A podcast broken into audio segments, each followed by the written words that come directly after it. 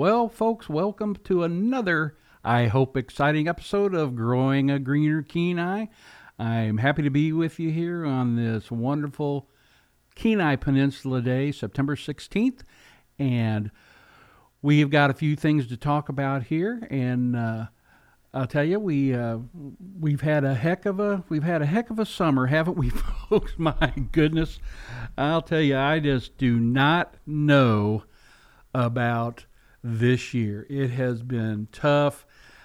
People have expressed to me different times about crop failures and crop successes, uh, but it's just it's been a tough year, and uh, we can all uh, lament uh, the best we can with each other and just uh, go with the flow and get something going and being ready the best we can for next year. One of the things I want to remind everyone of is that today is first off it's the Harvest Moon Festival and that goes from 10 to 5 at Soldotna Creek Park. Uh, but also uh, one of the things that we had uh, a schedule change with the Central Peninsula Garden Club is our first meeting is also today at Kenai Peninsula College, Building 156. That's the entrance that's by the big uh, the big scrap metal uh, sculptures of the moose. You go in that door, and then the room immediately on the right. Anyway, that starts at one o'clock today, and our speaker will be uh, David Regal, who's a member of the Garden Club board, and, and, David is a retired landscape architect and loves gardens and gardens history. And David will be the guest speaker on today's show uh, at the at the Kenai Peninsula College, and uh, hopefully hopefully you will get there. But but the point I'm trying to make is that there is plenty of time to go to both events. Uh, like I said, the Garden Club monthly meeting starts on the 16th at today at at one o'clock, and the Harvest Moon is from 10 to 5. So there's plenty of moon, plenty of moon, plenty of time to hit both of those, uh, one or the other, either Harvest Moon before the the monthly meeting at one or Harvest Moon after the monthly meeting at one. So hopefully you folks will take the time to go to both of those events and uh, and have a good have a good time there. So uh, anyway, well, what uh, what do we have going on right now in our gardens? There's not a lot happening right now, uh, uh, but it's time to winterize, and that means also there's things to plant right now, which is garlic.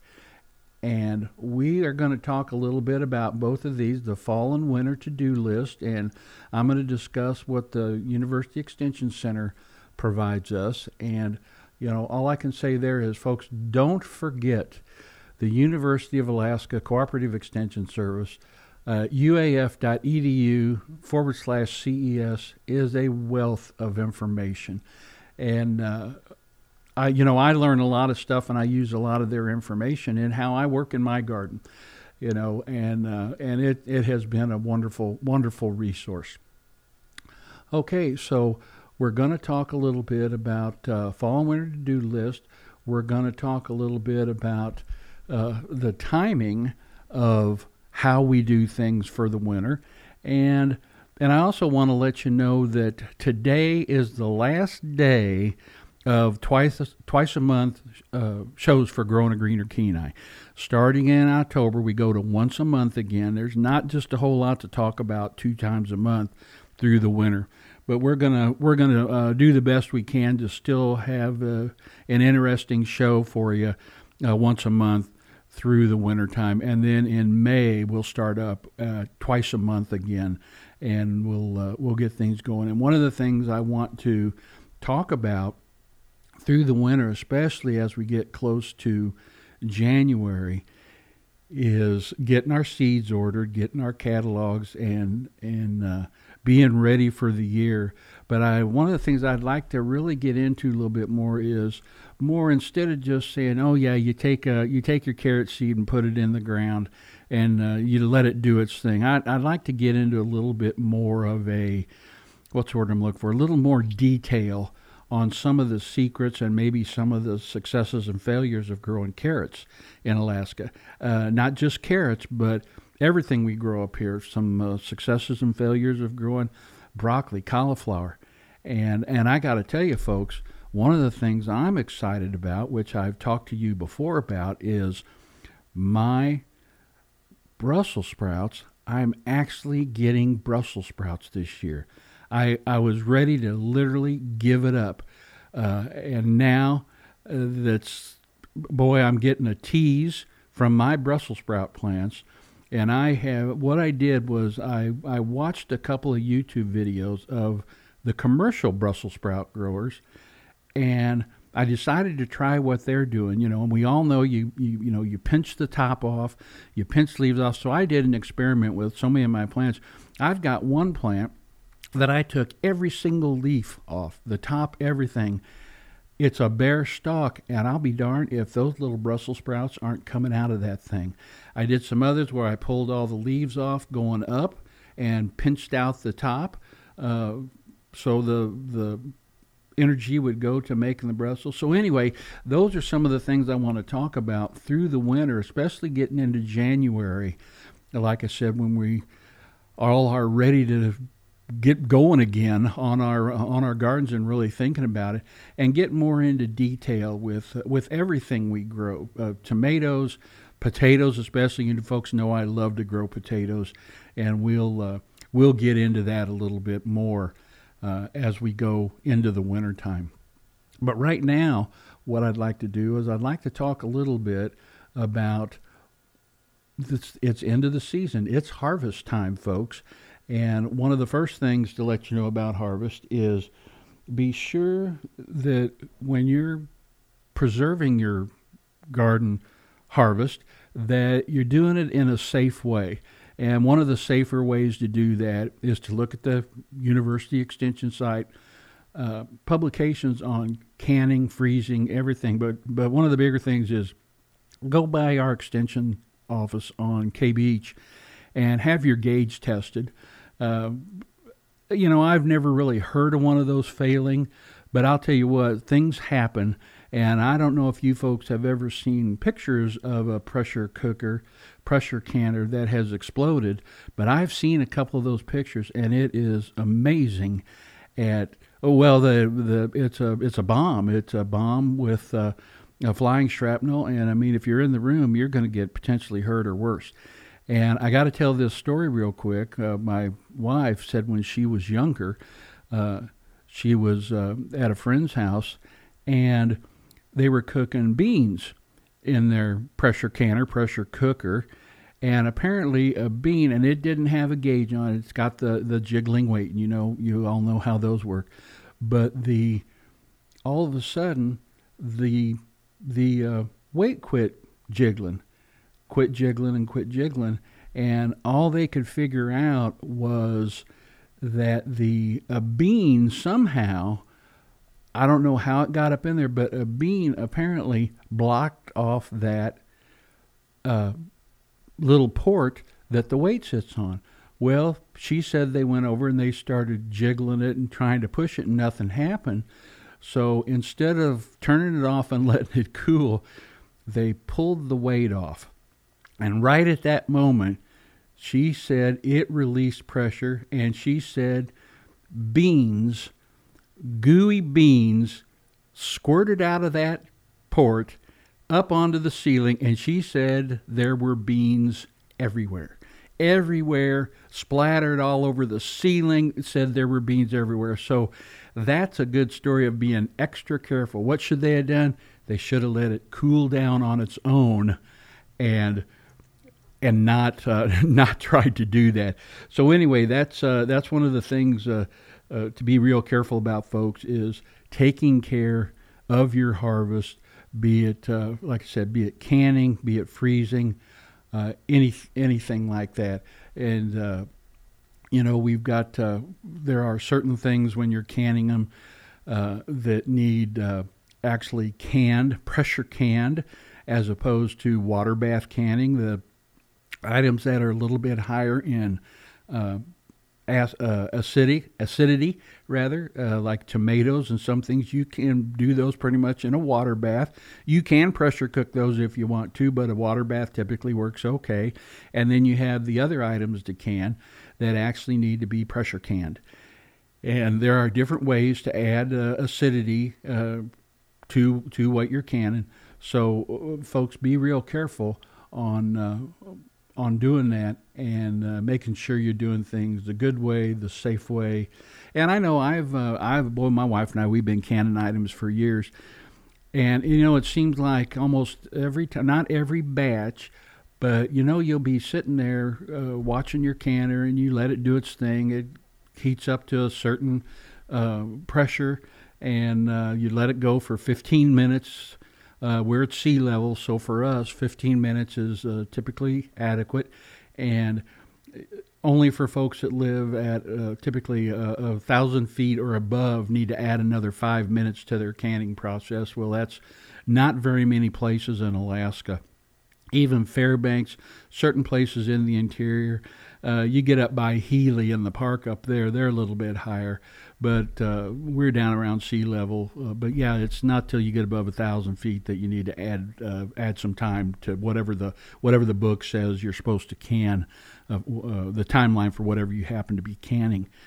But you just need to be careful of that and uh, make sure you're following the directions and be safe. But as I was saying, I've had them before where you you've got uh, seven seven quart jars in there, and all six of them seal, but that seventh one won't seal.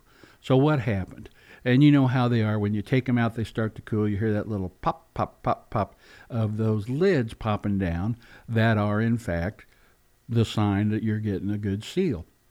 Well, on the ones that haven't haven't sealed for me in the past, I take the the ring off the lid and the lid, and I just look at it. And if everything looks okay, I you know who knows there might have been a little bit of something on that rim of that jar that in fact kept it from sealing.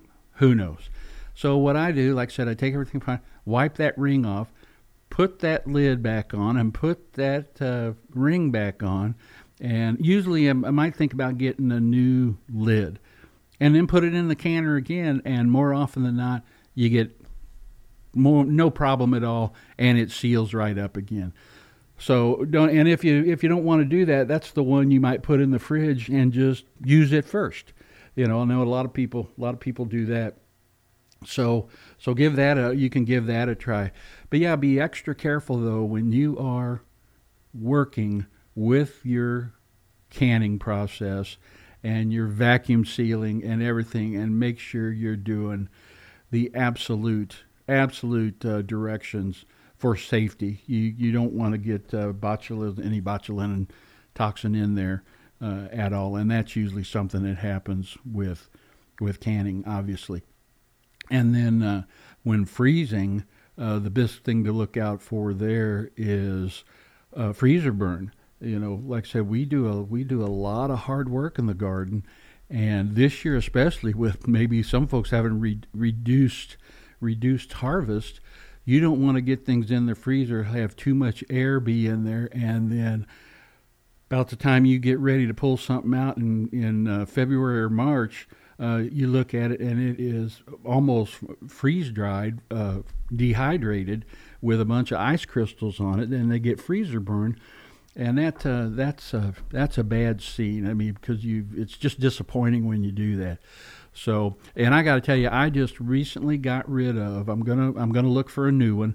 I got rid of my vacuum sealer. Uh, I need to get another one because this one I had was over 30 years old and it was just starting to act up. It wasn't vacuuming well. It wasn't sealing consistent consistently the, the little heater across there. And I did everything I could to find like a new sealer, the new heat heat tape that seals them. And I tell you what, I could not find them. I talked to the people that sell them, and I, I couldn't find one, and I've just finally decided it wasn't worth the hassle anymore. So I got rid of it, and I'm going to get a new one. Our uh, friends down the street just got a, a new one, and it's really nice. And I mean, it worked fantastic. So I think I'm ready. I think uh, I think 31 or 32 years of use uh, was pretty good. I remember that thing cost $250 back then and uh, it's the one that's made in Italy with quote is supposed to be the best one. But anyway, anyway, I think I uh, definitely got my money's uh, worth out of that thing. Uh, average about eight dollars a year to use that, so I think it, it'll be okay to get another one.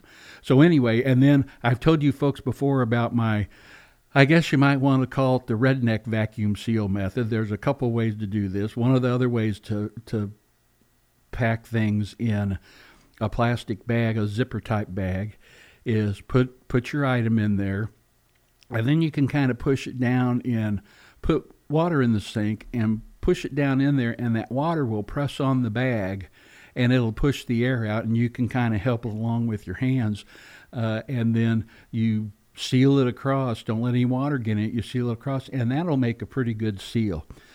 I like to use the. I call it. Uh, I call it. Uh, uh, bag sucking season.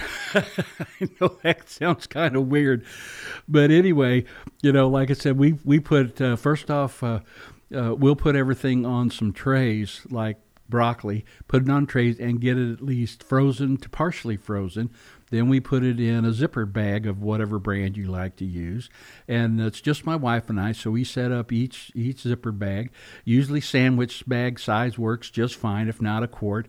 And then uh, I squeeze the the zipper part all the way across except on the corner where a straw will go in there and I get down there and I exhale as hard as I can and then I have that straw in that little hole and I suck the air out of that bag as hard as I possibly can almost to the point of passing out.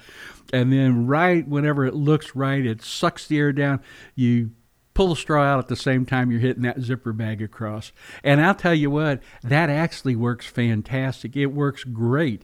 If you don't have a vacuum seal, uh, it works wonderful. And in fact, over the years, sometimes if I've only had a couple of things I want to I want to preserve, I don't break out the vacuum my vacuum pack sealer.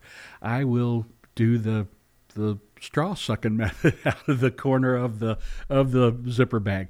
So uh, that's another way to do it. You know, and back in the you know it's just like our when we deal with fish up here.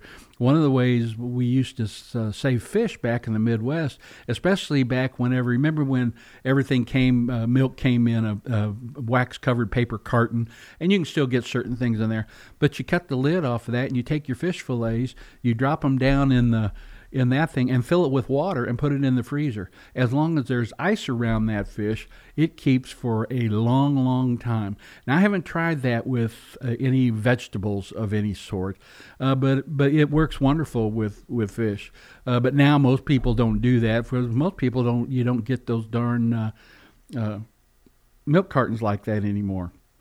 So anyway, uh, okay, so uh, we've talked a little bit about about preserving, but I want to get now into a little bit of the fall and winter to do list on taking care of our gardens.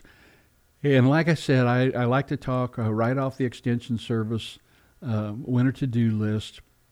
And one of the things uh, that you need to do that will make your life a lot, lot easier the next spring when it comes time to garden again is get all the old crop residue out of your garden plots.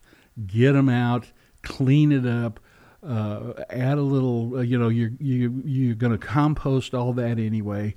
Uh, but when you get rid of it, it helps prevent any disease that might be there, uh, pests, root maggots, because uh, you, you don't want these things to overwinter. So you want to take their food out of there. And what I've done in the past, and I haven't had to this year, I haven't had too much, you know, the only problem I've been having, like I think most gardeners have been having, is slugs. But I haven't had any uh, root maggot problems, no nothing's chawing on the roots or anything, just slugs. And it's just been a slug year. But what I did, uh, uh, I can't remember, I think it was last year. Yeah, last year, uh, I scraped off a little bit of the soil in my beds, in my greenhouse, and I felt like, you know, maybe a couple inches. I scraped it out and I took it out of my garden and I actually dumped it. I didn't have that much of it, but I dumped it in a fire pit with a bunch of with a fire going. And I figured if there was any any type of creatures in there, eggs or anything, it was going to kill them. Well, I haven't had any of those troubles this year at all. No no root maggots, no nothing, no aphids in my greenhouse, no nothing. I've had a really good, lucky year with my with my soil in my outdoor garden and in my greenhouse. So uh, if you're having a lot of trouble, that's one of the things you can do is scrape some of that old soil off, get it rid of it, put it on a different part of the property, burn it, do whatever you need to do. Uh, like I said, I dumped mine in a fire pit with a fire going, and uh, it kills everything. But it, but it, uh, one of those things, a, preventive maintenance thing, and you will have to. You're usually going to add a little more compost to the beds anyway, so uh, it doesn't hurt that much. But then you need to uh, you need to think about all your trellises and everything. Uh, I take those out of my garden every year. I don't let them go through the winter, and it just gets them out of the way and it makes things easier in the spring. Uh, I like to put mulch down. In fact, I'm just now getting ready, uh, based on recommendations from Wayne and Patty at Cool Cache Farms. You know, they are uh, peony growers deluxe. And uh, I saw Patty at, at one of the uh, oh, at uh, a couple of Wednesday markets here a few weeks ago, and I asked her and Wayne that. I said, when should we cut back our peonies? And she said, let them go as long as you want, up to maybe getting close to that first frost, then lop them off. Because uh, right now, uh, you know, the flowers are all gone from them. We've we've harvested all the flowers and all the buds off of them, and, and now I've got a bunch of wood chip mulch. I'm going to cut them back to you know maybe a inch or two above the ground, and then I'm going to mulch all of them with uh, chipped chipped trees. And like I said, uh, we we talked to. Uh, I'm on the list to get wood chips from one of the tree companies when they're clearing things and they're running through that giant chipper and goes in the back of the truck. If they're in my neighborhood, they'll come by and they'll dump it for me. And I got a couple of pretty good piles for this year, so I've got plenty to, to mulch everything with. And then another thing I've done so far this year, when I talk about, when I'm talking about, uh, oh, you know, uh, clearing out your beds, removing all those old crop residue, uh, since I didn't really grow anything else, I mean, I could, probably could have grown some more lettuce or something, something quick growing. But on my raised beds, and you folks know that I do all my raised beds in in uh, containers uh, using. Uh, well, they're raised bed using uh, garage door panels that I that I build my beds with. Well, anyway, I got a cover crop, and I just planted a cover crop about a week ago, four or five days ago, and there's still plenty of time for some of that to sprout. And I just went down to Kenai Feed and I bought some buckwheat and I spread it out there, and uh, it'll come up, and it'll, you know, all I got to do is decide am I going to turn it under uh, here when it's getting ready to freeze, or you know, I'm thinking this year I might just try and let it go and let it be snowed on and turn it in next spring when it's time to plant again. So that's another thing you can be doing right now is getting uh, if you're harvesting, you got bare ground, get get a little cover crop on there. All that does is help to add nutrients, help to add organics, and it helps to build your soil uh, to be ready next year. So so anyway, I uh, I did that, and like I said, I, I couldn't find. You know, you can get all sorts of uh, cover crops. You can buy them online, and uh, usually I and I actually thought I had some, but I didn't, and I didn't really feel like there was time enough to order it. And I uh, I just like I said, uh, you get them. They they've got peas in them, barley, buckwheat, everything. All these uh, high nitrogen, high organic matter that you can do that. But I just used buckwheat this year. Uh, that's a that's a good cover crop too. Sprinkled them in, uh, kind of put a rake on them, uh, just raked them in a little bit. And now with uh, some of the rains we've had, it's uh, it's it's doing you know it'll be it'll be fine there. I uh, actually just saw a couple of little green sprouts coming up already from just uh, like I said planting uh, four or five days ago, uh, but uh, they'll they'll be going gangbusters pretty soon, and and it'll do nothing but help your soil. So if you've got if you've got uh, one other thing you can do this time of year, if you've got really heavy soil, you can turn it now uh, to let it drain. Uh, you can you can even add uh, your com- some compost now uh, for some of your raised beds or, or your deep beds and uh, get get those going. There's so many things you can do, and one of the best things to be doing this time of year is building your compost pile. You know, you're going to have a lot of greenery that you don't use. Uh, gosh, your your broccoli, cauliflower, everything is uh, all those leaves, all those uh, nutrients. Uh, it's time for those to go in the compost pile. And I've told you folks before, one of the things I like to do is the compost pile I made this year will be used next year. And so last year's compost, that's what I've been using for this year. And uh, it's going to be time. I've got my other compost pile going right now. I'm turning it. Uh, of course, there again, like I said, I've uh, got a tractor which makes that job a lot, lot easier instead of doing it with a pitchfork or something like that, which I've done before, and uh, it's definitely worth the time to do that. Uh, and you know, I've uh, I've had a a, chipper shredder for a long time, and I don't have it anymore. And I think I'm going to get a, a, a, smaller one that's easier to move around. Uh, the one I had was just fine, but one of the things I do is typically run all my greenery through the chipper shredder, and it breaks it up into real small pieces, and it composts fast, faster. Well, one of the things you can do too, if you don't have a chipper shredder or anything like that, is just lay it out over the ground and use your lawnmower. Go back and forth over it over your lawn with your lawnmower. Uh, you can put the bagger on your mower if you want. I know I've done it both ways. Uh, and the bagger, it'll collect that, and you dump it out. And well, you've you've damn near got compost already with uh, with doing it with the lawnmower, you know. And if not, you just go over it and over it and over it, and then rake it up into a pile. Do it. You do it right next to your compost pile, and then throw it in the compost pile, and you've got some wonderful compost, and uh, you'll uh, typically you'll be ready to use it next year. You know, depending on how how uh, how late you start at it, you add something to it in November. Uh, the odds of it really composting very well are pretty slim. But as you've been doing this through the summer and building that compost pile, and even though now's the time we harvest, there's still time to get some heat in that compost pile. But there again, the later we go into the year, getting it mulched down to a smaller piece it is uh, instrumental in getting a better compost pile for the spring because it just breaks down so much faster. So use that lawnmower if you don't have a, a chipper or shredder. Uh, make sure everything you've got in your garden is uh, like buckets and watering cans and everything that they're empty.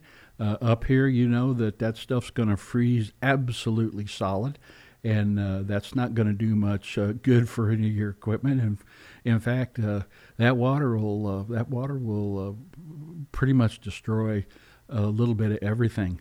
Uh, so so we'll do that. And then there's one other thing I want to bring up here uh, before we through at the toward later at the uh, end of the show. So do those things. Uh, one and one, I'll tell you what. One of the most important things to do is, you know, if you've got uh, some of the clay pots, you need to at least get those out of the weather or at least turn them in on their side. Anything that you've got in a pot that stays outside, and this is, uh, I learned this from Bobby Jackson a long time ago. You look at all the stuff out at Bobby's, and everything that sits out in front of her uh, fruit tree greenhouse that, that she has out there, and uh, some of the plants she's selling, in the wintertime, they don't take those in. They just turn them on their side. And what that does is that keeps the ice and the snow or the snow and then the melt uh, going down in there and freezing the roots. And I've tried that uh, a few times with some uh, chives I've got in pots, and it works wonderful. So uh, but be sure uh, you got clay or terracotta pots. Uh, they'll get ice in them, and you know how it is up here. They will freeze and crack and break, and it is absolutely uh, absolutely a mess. And uh, those are those are expensive enough. You want to definitely be careful of that. Make sure all your uh, hoses are disconnected from your house. I made that mistake many years ago up in Anchorage, and I left a hose hooked onto our outside spigot, and it froze up in there and it cracked. And every time I turned the water on, it took me a little while to figure it out. I'm like, why does that water sound like it's still running? Yeah, well, it had crack and it was letting water go in our crawl space. So that's one of the things I definitely watch every year now and make make sure those hoses are disconnected. And I don't take, uh, you know, sometimes I'll uh, kind of depending on where the hose is, I will uh, blow compressed air through the hose and uh, on my hose, you know, my hose reels, and I blow compressed air through them, and then I put just a little bit of that RV, that that kind of red or pinkish uh, RV stuff in there and blow it through, and that usually does just fine. Now I take all my attachments off, my my watering wands and everything like that, and I keep them in the garage. But uh, yeah, just just put a little bit that through there, and that's how I also winterize my water system uh, out to my garden and my greenhouse. Is uh, I've got it fixed where it just connects right onto a hose bib up next to the house, and then the buried line all the way out there. Same way I use my air compressor. I blow the water out, and then I pour pour some of that uh, RV stuff in the hose. Use my compressor and blow it all through the system, and it's just fine. I've never had any trouble with anything in the following years when it's time to fire up the water system again. And then one of the big things it's time to do this year, uh, at this time of year, is you want to plant your bulbs that you want to come up. Your your uh, some of your perennials, your uh, daffodils, uh, you know, uh, tulips, whatever you want to whatever you want to get in the ground. It's the time of year to get those in the ground, and uh, and be and those will be those will be popping up next year. Uh, and through the winter, you know, this is more of a through the winter thing, but you can sharpen you and work on your hand tools. And you know, I've told you folks before, I'll do it again this year. I didn't do it last winter because they looked okay, but I like to paint the handles of my tools bright colors. It makes it easier for me to find them. Uh, blue, red, bright yellow, and I just use some spray paint and I'll spray the spray the handles down of uh, you know a, a, a, rake or or a, a hoe or whatever you know so uh, so uh, I like to do that. Uh, it's something to do in the wintertime too. So go to that uh, go to the extension website and look at that. An Alaska Gardener's fall and winter to-do list. You won't be sorry and it will it'll help you out in the long run. It'll give you even a, a, easier job the next year, this next spring when it comes time to get ready to go, instead of waiting until the last minute. And uh, I know I've done it both ways, and if I don't do my wintertime uh, activities, my wintertime cleanup, uh, I'm usually sorry the next spring because I've got twice the work to do, and I'd rather be out there planting instead of cleaning. So that's why I do it uh, now. I'm pretty I'm pretty good about doing it in the fall to get ready for next year. So, uh, well, this last part of the show, one of the things I want to bring up is it's time, and uh, here probably probably uh, this week, I will be planting my fall garlic, and one of the things to do with your garlic, and there's a lot of if you haven't got your garlic, hopefully you've got your garlic ordered and you've got it in hand right now because it is it's time to plant. And there's a there's like I said, if you order there's there's probably uh, there's quite a few places to order garlic from, but uh, hopefully you've got it all. Hopefully you've got it all in hand right now and ready to go to plant. And one of the reasons why you plant this time of year is it gives those garlic cloves, the roots, a little bit of a head start on growing. So, uh, you know, one of the things too that we need to do up here is you got to plant the right type of garlic, which is typically hardneck. Uh, hardneck doesn't store as well as softneck, but it grows better in our climate. And it's really it's really uh, neat uh, the different parts of the country and the garlic that they grow. My cousins in Illinois, uh, about an hour north of St. Louis on the Illinois side, uh, one of their sayings, and my uncle used to say this all the time, was don't let the rains of July fall on your garlic. So they plant in the fall, but they their garlic is ready to harvest in July. So, uh, gosh, my my cousins have had their garlic out of the ground for almost two months now, and it and it's beautiful. You know, it looks it looks great. So, uh, but anyway, planting planting now. Uh, you got to plant it at the right time in early fall gives those roots a chance to grow and I've never had any trouble. Some people worry about the garlic sprouting, like getting the, the green shoots up through the ground in the fall. That really won't hurt anything. Those will just die back. That that uh, bulb that's planted will go dormant, and it will still come up in the spring, and it'll do it'll do just fine you know, it'll do just fine. And uh, one of the keys too is to buy good seed stock. And I've tried a little bit of different. Uh, I've tried some different uh, experiments. Uh, for instance, I grew a little softneck garlic one time in a container in a greenhouse, just planting it in a pot, and it it did okay. You know, it didn't do outstanding, but it did okay. I planted it in the spring and harvested it. Uh, you know, like in October. Oh, excuse me, harvested it in October, and it and it did okay. And you know, one of the things that uh, you need to do when you are planting garlic is whenever you're separating the, your your bulbs and getting the cloves out there. Uh, everything I've read about garlic is that your garlic aren't going to get any bigger than the size of the clove. So the bigger the clove you plant, the better chance you have of having a bigger garlic. And then one of the next things to do is to soak the cloves. Now, one of the things that that I do, you know, I I, I don't necessarily like to. Oh, what's the word I'm looking for? I don't necessarily like to promote a single company. There's di- many different places to get your garlic, and I tend to lean toward getting my garlic from places that grow it in the northern U.S. in New England, Minnesota, uh, Washington State, uh, the higher elevations, uh, and and I don't know. It may not make any sense at all, but to me, it seems that seems to make sense to grow somewhere where it's gonna freeze potentially of what we put in up of what we put up with up here. You know, uh, will garlic from California grow okay up here? Well, I'm sure it will, but will will German extra hardy from California seed stock grow any less or better than Minnesota German extra hardy?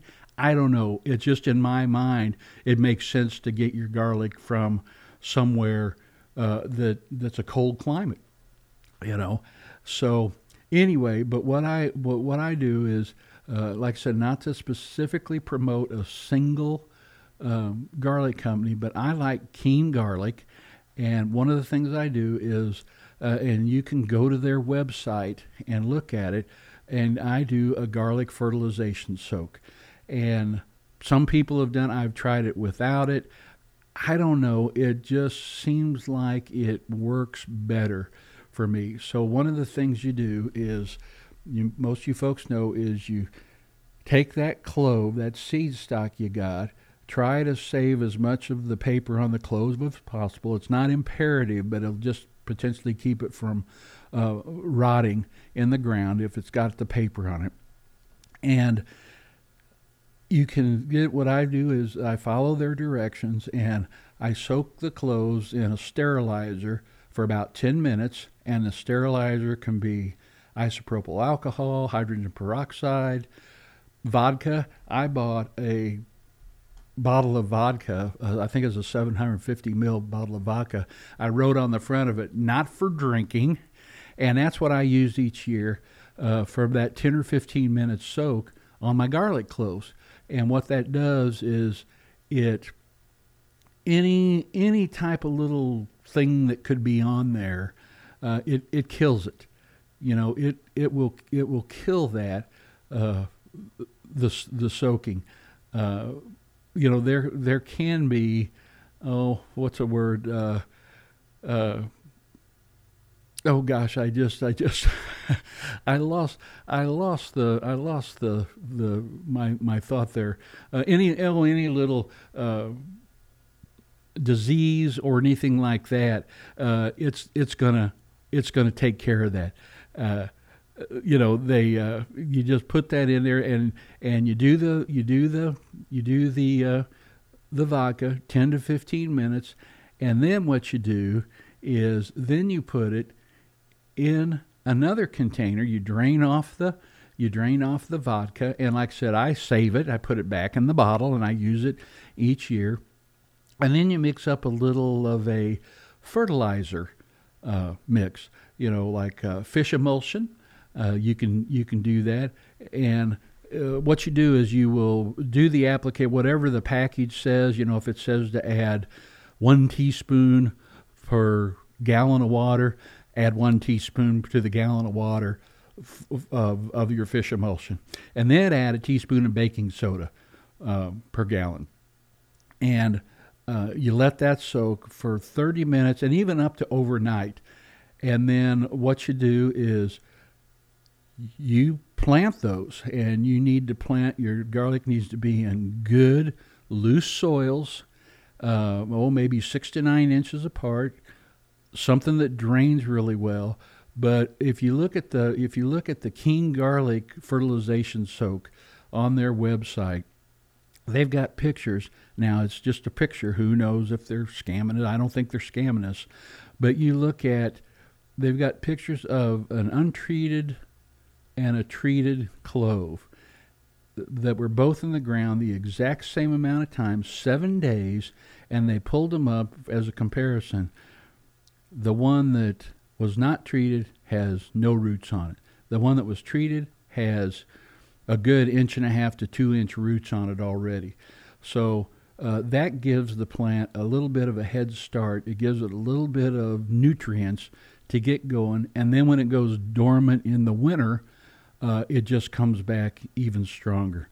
Now, one of the things I did this last year, my garlic's doing fine, is uh, uh, and I'm actually getting ready to harvest it because it's time to plant again. You know, so so I'm gonna I'm gonna har- uh, getting harvested. In fact, in fact, I shouldn't say I'm gonna harvest it. It, it is harvested. It's actually drying right now, and uh, and I did leave about two or three in the ground to see how they do, like up to frost and we'll uh, we'll see how they do. There's not really much for reason to do that. I just want to see uh, how much bigger they might get. But yeah, I, I say I'm going to harvest. It is harvested, and uh, it's drying right now. And then uh, it'll be ready. Uh, uh, hopefully, it'll be ready to plant here just about any day. Actually, I can get that in the ground about any time. And like I said, I've I've never had any trouble. I don't worry about the the sh- the green shoots coming up before the bad weather hits because it'll they'll die off it'll go dormant and it pops right back in the spring. And i've told you folks before uh, one of the things i've tried in the past and i don't know if now if it's just been luck or what you want to call it but uh, i've planted uh, a garlic or other alliums in with some of our flowers like our tulips and with the daffodils. And now for two years in a row i have had no moose eat any of my tulips there for a little while, man, every tulip that came up, they all got nipped off and eaten. And, you know, they like the flowers. They don't like daffodils, jonquils, uh, and, and the alliums, uh, you know, onions, garlic, that sort of thing. So I'm doing it again this year. I'm getting some stuff in the ground right now in with my tulips and uh, we'll see. I'm going to do uh, I'm going to do some garlic and then I'm going to do uh, some more jonquils in the area and see if that might be one of the things that helped. Like I said, two years in a row now, no moose damage from eating my tulips. Am I just lucky? I don't know. We got moose all over the place in our neighborhood, mamas, babies, and it's always kind of funny. You know, they don't like the jonquils, they don't like potatoes, but it's always funny to see a young moose go up there and eat something like that, and they almost get a nasty look on their face, and they'll even spit it out, uh, and then that's how they learn that. Oh man, we we don't like that stuff, you know. So. Uh, so uh, you might give that a try. I don't know if any of our other listeners have done that, but uh, but uh, that that seems to work for me. Like I said, it could be luck. Who knows? Who knows? So anyway, you you get your garlic and you get it soaked. Uh, then you're uh, when you want to get it planted. Uh, you know, you want to plant those cloves, and you know, you know. Hope I don't have to tell anybody this, but the pointy end goes up first with the cloves. You don't when you like what you buy at the store. You've got to break that big clove apart into individ, individual cloves. The pointy part goes up. The the flat kind of part goes down. That's where the roots are coming out. And uh, like I said, you can do it in a raised bed, raised row, a traditional garden garden setup. Uh, but it, uh, it doesn't matter where you grow it, but you really need to have a good, fertile, well draining soil and uh, the well draining is a big part because uh, you know I've had uh, I've had garlic through the winter before. I've had not all cloves have rotted, but I've had a couple that rotted, and I'm sure it was just because I it, it wasn't the soil wasn't prepared well enough in that particular area. But if you're going to use a trench method, you know you do a trench maybe three to four inches deep and a few inches wide, and you fill it with compost. If you want, uh, you know, and even a good pot and soil mix if you don't have any any compost, uh, but compost is best. Break that soil up down in the trench. Break it up as well you can. Put a bunch of compost in there. About three to four inches underground, you put your clove and plenty of loose, fertile soil for the garlic to grow in. Uh, because you know you folks know how it is. You know, it's just like potatoes. You can grow potatoes in clay, but they're not going to get very big because they've got to fight against that tight soil.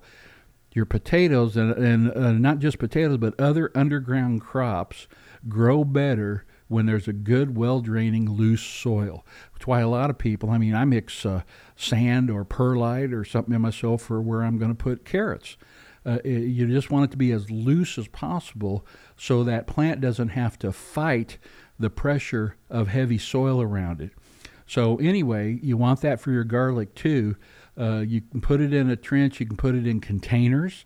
Uh, you, you put it down in the compost layer, uh, uh pointing end up, like I said again, and that's where it'll sprout and uh, shoot through the through the surface.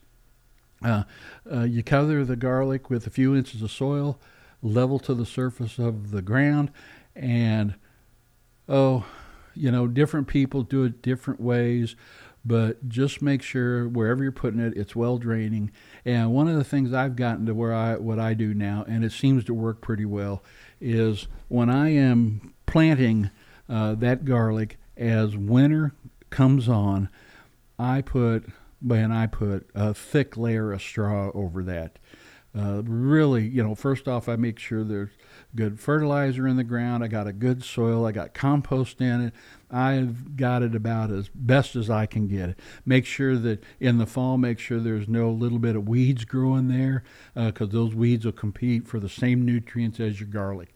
So you want obviously you want that energy to go to, to your garlic bulbs. So anyway, I do all that. I make sure my soil's in good shape, and I put get them planted, make sure it's well draining, and then I cover probably at least a good foot of straw, and then I put a sheet of plastic over that. And the reason I do that, and it's worked for me so far, the reason I do that is so any snow that builds up there or any melting we get, that water doesn't go down into the ground, work its way through the straw, and then get down in the ground and potentially freeze my bulbs and maybe rot them. Is it necessary? I, I don't know. Not everybody does that, but I do it, and it's worked for me uh, for many years now. So that's that's one of the things I like to do. Uh, and then uh, uh, then as the plant starts to grow up in the spring, then I mulch around it real well uh, to try and keep as many weeds out of that garlic, excuse me, as possible. And that seems to that seems to work pretty well. And then through the uh, you know through the through the growing season, uh, you know you just fertilize maybe a good five two two fertilizer or uh, something like that. You can uh, uh, use a, de- a regular uh, dissolvable fertilizer and and do that, and and you will you'll have you'll have good garlic. And if you didn't get your garlic ordered, if you don't have it in stock, I'll tell you one of the places that should have it right now is some of our feed stores should have them. Uh, Trinity might have some, Kenai, uh, but usually who's got some too is Bobby Jackson usually has garlic for sale uh, that she orders, and she might have some. So hopefully you've got your hopefully you've got your garlic in hand, like I said, because so many of the places now that have it, uh, they're sold out on the most popular varieties. And uh, and for you folks that dry your own garlic and save your biggest bulbs, uh, that that's great too. You don't have to you don't have to buy because I will have to say it is a tad expensive uh, when you're ordering it. So uh, I'm going to be using I think some of my biggest cloves. And then uh, real quick, even though we're talking about planting garlic, but one of the things we've figured out to do on on saving and preserving garlic is we use one of those whenever it's time to uh, these uh, cloves I got drying right now. What we'll do is we've got one of those little silicone oh, it looks like a looks like a giant uh, giant uh, pasta, you know, uh, a giant rigatoni or, or something that you would stuff. It's really big, and you put your garlic in there and you and you roll it on the on the counter, and all the paper comes off, and they really work well, and. Uh, that's what we do, and we clean all the garlic up, and then we just put it in a zipper bag and throw it in the freezer, and it stays in fantastic shape. And you've got it all winter and all summer to use, depending on how much you grew.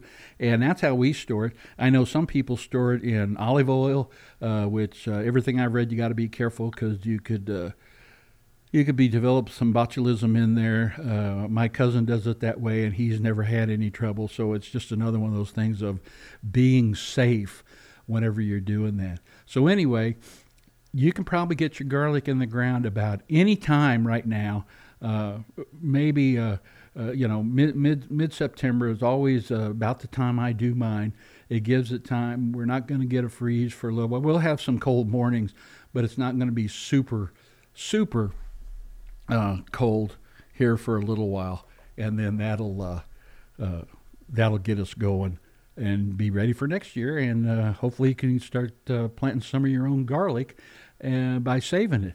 And uh, it's it's neat. It's neat because uh, they grow neat too, you know. So, oh, oh my gosh, folks!